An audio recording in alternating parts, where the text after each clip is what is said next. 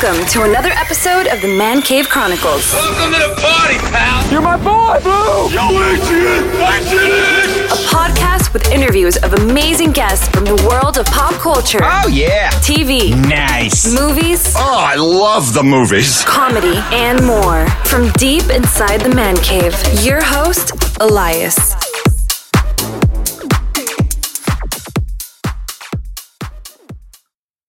Michael, welcome to the cave. Thank you very much. Pleasure to be here. How are you, man? What's new with you? You know, a million and one things, all trying to squeeze it into one day. I'm doing all kinds of projects, but otherwise I'll be all right. Yeah. How's uh, the whole quarantine treating you? First, it was tough, but then we had a little break and we went out and made a film. And it's been okay. We're able to move around out here in Arizona, not like L A or New York. Yeah, there you go. Now for the listeners, I mean, you're a... Let me get this straight. You're a director, writer, actor, producer. You own your own production company. Like, man, how do you have time for all that? Well, yeah, that's a good question. Uh, mainly an actor most of my life. I got into directing later. I like producing because that way I can control the project. And I've always liked writing. So, you know, writing, I sit down and write a couple scripts and then I'm done for a long time. Directing, I only do one project once in a while. Acting, I try to do a lot. So I do juggle it. It works out okay. So I'm pretty happy with it. Yeah. What do you enjoy the most out of all of those? Uh, acting. Yeah. Why Why that over the other ones? Uh, it's performance. It's being somebody else. It's getting into a character and living a different life for a while. It's trying to make the audience believe in me and my character, that I really am a good actor or a decent actor.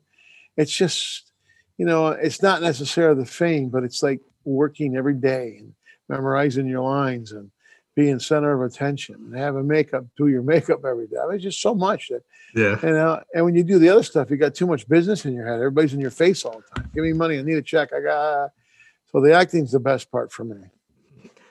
You have a new movie coming, uh, premiering in November called Dream Round, and we'll talk about that. But let's get to know a little bit more about you uh, for the listeners. Uh, where are you originally from? Originally from upstate New York, Rochester. If anybody knows, it's up there between Buffalo and the city. Oh, so growing up there, how was it? Cold. I had to shovel snow. I, I, I'm from Massachusetts, so I know all about it. You know, it, I mean, it was great. The, the, we had lilacs, you know, great smell, Eastman Kodak. Ontario Lake. Uh, summers were great. Springs and falls were incredible. Winter was a little tough. After the seventy, after the seventy-seven blizzard, fam, we all packed up. I went to A S U, and my mom and dad moved to Arizona. But it was it was okay. I had a good kid life there, but I really haven't been back except for the visit. Yeah. So, how old were you when you kind of had an idea you wanted to get into like the entertainment industry? I was in my mother's womb. Just kidding. You can cut that. I was, uh, I was baseball. I played baseball. I was like uh, seventh grade. I was playing ninth grade baseball. In the seventh and eighth grade, I played J V in high school. By the time I was in my eleventh grade, I couldn't play because it un, you could only play two years of varsity in upstate New York. So I was riding my unicycle home from practice, baseball practice. And the drama coach and this girl, Ann, saw me, and they grabbed me and said, look, we need some more guys in our play. And I said, if you don't mind, I said, plays are for pussies. And they said, no, no, no, no, we don't, no, don't talk like that. You're, what they really wanted was because I was well-liked. I was a great ball player. And they just wanted more people in the audience. So when I went in there, they got me in. I saw the ladies in there bending over with their leotards and stretching. And I went, oh, yeah, I think I like this. So I went in there for the wrong reasons, and I read it, and I stunk. I felt like I was in the first grade reading again. Left, so nervous. Then three days later, the girls grabbed me and took me to the front door of the auditorium, and there I was. Boom, I got the lead role in a high school play. And it was really tough. It took many months to do the play, and then when we opened up and the curtains opened up, I froze. But once I started it and the curtains closed at the end and we got a standing ovation, I knew I was hooked. I felt the grease paint, go, grease paint going into my veins. That's kind of how it started, but that's not how I got into the film business. But that's how I started wanting to be in entertainment. So I assume after you graduated, that's when you started pursuing more of it? No, what happened was we were on a family vacation, and we were going to go to Florida, but somehow I talked my family into California. So we went to Los Angeles area, Hollywood, of course. My dad wanted to go to La Jolla. Had some friends down there. So we get to La Jolla. Everything's closed off by the beach. You can't get in. I got tape everywhere, trucks, trailers. I mean, it was like motorhome. What's going on? Well, Burt Reynolds, Liza Minnelli, and Gene Hackman were doing a movie called um, Lucky Lady. And uh, the security wasn't as tight as it is today. It was easy for me to skirt around. And Burt was signing a couple autographs before he went back into his trailer. And I was able to interrupt him. And he goes, "You want an autograph?" I said, "No." I said, uh, "I want to know how to be a star." and, and he goes, "You don't want an autograph?" "No, I don't want an autograph." And he looked at me. He goes, "Okay, kid, you're a smart ass. Let me tell you, I'm going to give you a couple quick pointers and then I got to go." He said, "You got to reach for the stars." And I'm looking up. I'm like, huh?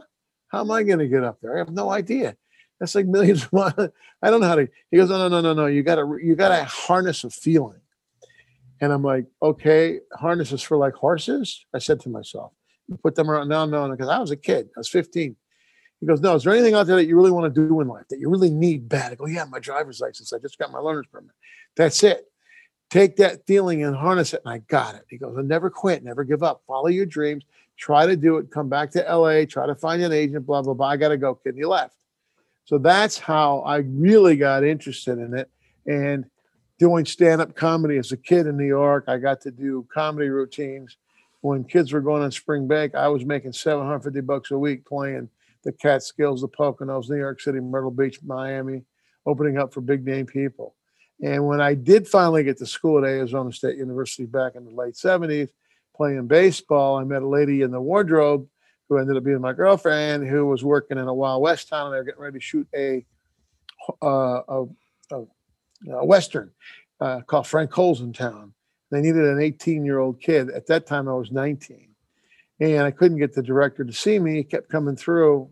He directed some John Wayne movies. His name was Vern Peele. Anyway, so finally they read me and he gave me the role. And I got my first movie playing baseball at A S U. I got, you know, I was working part-time on the film, and everybody on the crew said, "You got to move to Hollywood." So I moved to L A in nineteen eighty, and that's how it really started. Wow. How come you didn't pursue stand-up comedy? That was huge back then. Oh, I did. I did big comedy for a while. Yeah. The problem was I finally make it to Vegas, and I'm working in the Sahara, and I'm with Sandy Hackett, Buddy Hackett's son, and we're doing the stuff. And I did a uh, convention, and I started bombing because I wasn't reading my audience. I didn't realize what nationality or what color they were. And I was just doing my stupid, dirty Italian jokes that were really funny at fifteen, sixteen, seventeen, eighteen. But now I'm nineteen, twenty, twenty-one, and my hair's falling out. And I'm not that cute Italian kid doing those dirty jokes about Italy and my family. So I started bombing, and I kind of quit.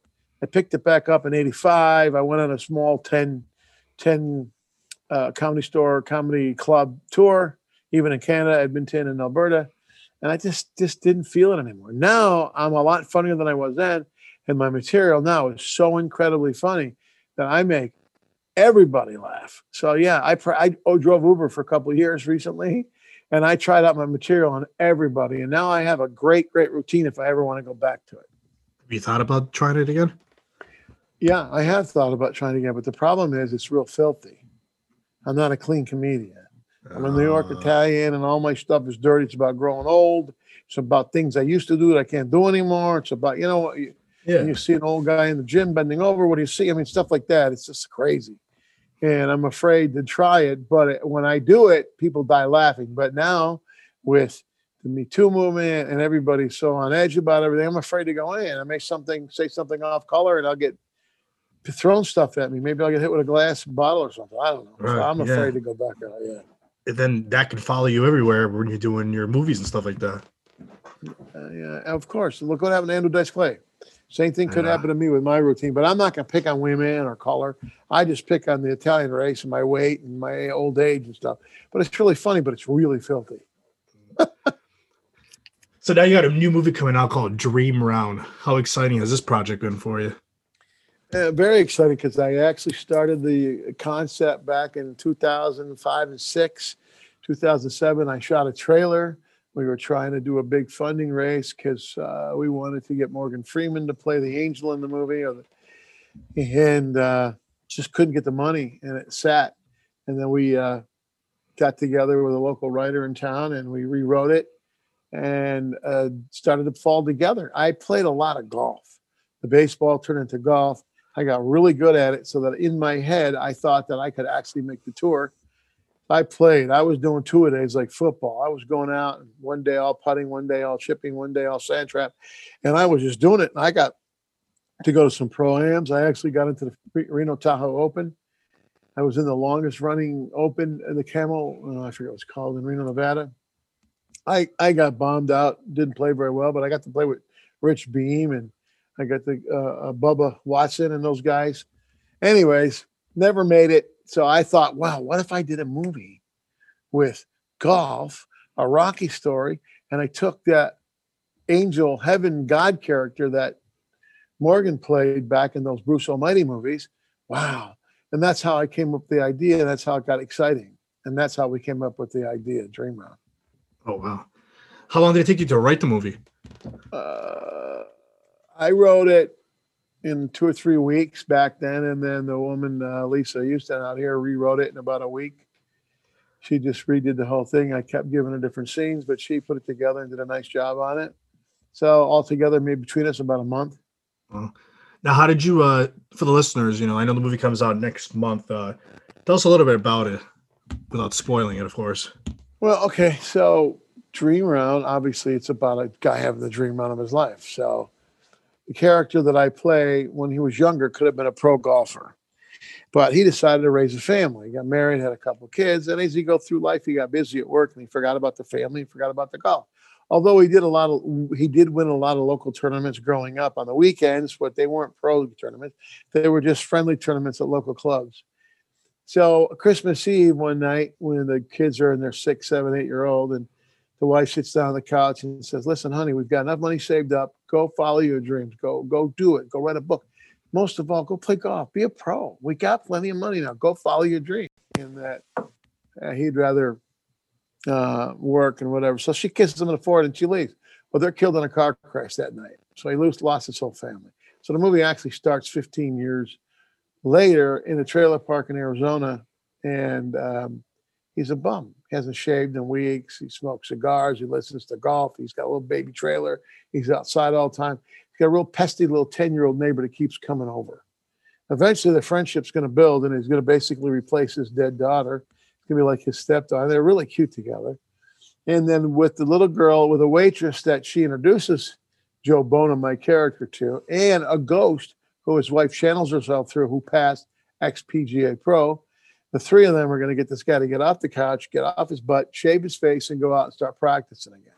He's terrible. He has to beat his nemesis, the course pro played by Richard Grieco from twenty-one Jump Street. Looks good. If looks could kill, the monsters, whatever. So he can't beat him, though, because he's just not that same guy. He doesn't have the drive. He's just like, you know, just lazy kind of. I don't know. He's just always yeah, still, yeah. he's like missing his family, I guess. He's in depression.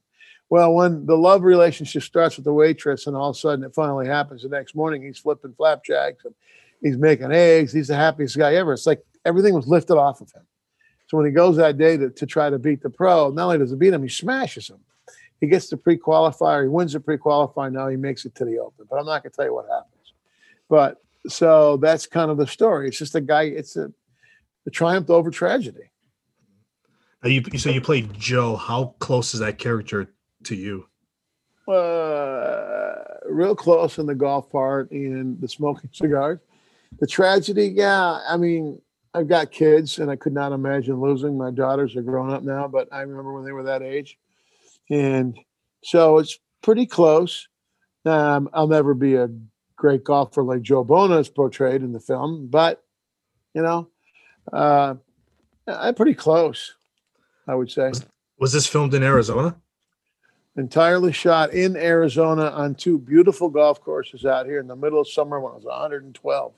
Wow. How long did it take yeah. you to film the movie? Uh, we went out for three weeks, came back, and we had to go back out for weeks, so four total weeks. Wow. Would you?